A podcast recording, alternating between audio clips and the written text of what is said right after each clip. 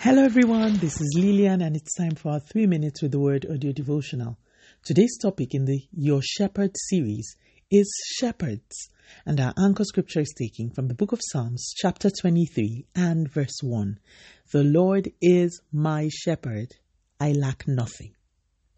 A few days ago, during my Bible study, I was studying a different part of the Bible when my eyes caught a glimpse of Psalms 23. In Nigeria, where I grew up, this was one of the first Psalms we committed to memory as very young children. I really love the comfort of Psalms 23. So when my eyes caught a glimpse of it, I decided to reread it and meditate a bit on what the psalm is really saying to you and I as believers.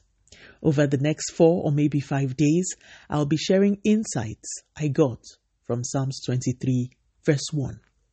As God wills, we may even progress to other verses, but for now, we will stay on verse 1. The first thing that came into my spirit just by turning verse 1 over in my mind is that there are different kinds of shepherds. In this scripture, the psalmist told us who his shepherd is. John chapter 10 and verse 18 shows us that a shepherd could be good or invariably bad. There are strong and mighty shepherds. There are weak shepherds. They are compassionate shepherds. They are harsh and careless shepherds. Why does this matter? I'll tell you two reasons. One, because at every point in the life of a person, that person is being shepherded by a shepherd. And two, which is the main point I want to bring to you this morning, the fate of you as a sheep is directly related to the quality of your shepherd. Think about this. Now, don't think people. Think actual sheep or goat or whichever you are familiar with.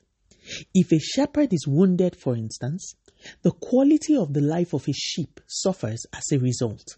He will not have the strength to take them to search for pastures or to protect them from predators.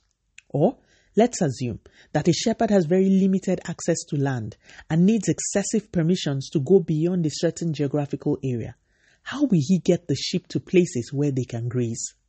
The quality of the life of the sheep will be affected. The psalmist in today's scripture was unequivocal about who his shepherd was.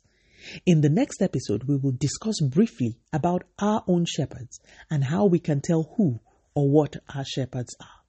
Until then, I pray that the Lord will be your shepherd. Let us pray. Father, in the name of Jesus, thank you so much for your word. Thank you for your leading, your guidance, and your protection. Continue to take all the glory, Almighty God. In Jesus' mighty name, we have prayed. Speak to you again soon. If you are blessed, please drop me a line on audiodevotional at yahoo.com or on our website at www.3minutesaudiodevotional.com. You could also follow us on Facebook, Instagram, YouTube, and Twitter at 3 Minutes Audio Devotional. Remember, wrapped up in God's Word is all you need for your change to come. Love you and bye.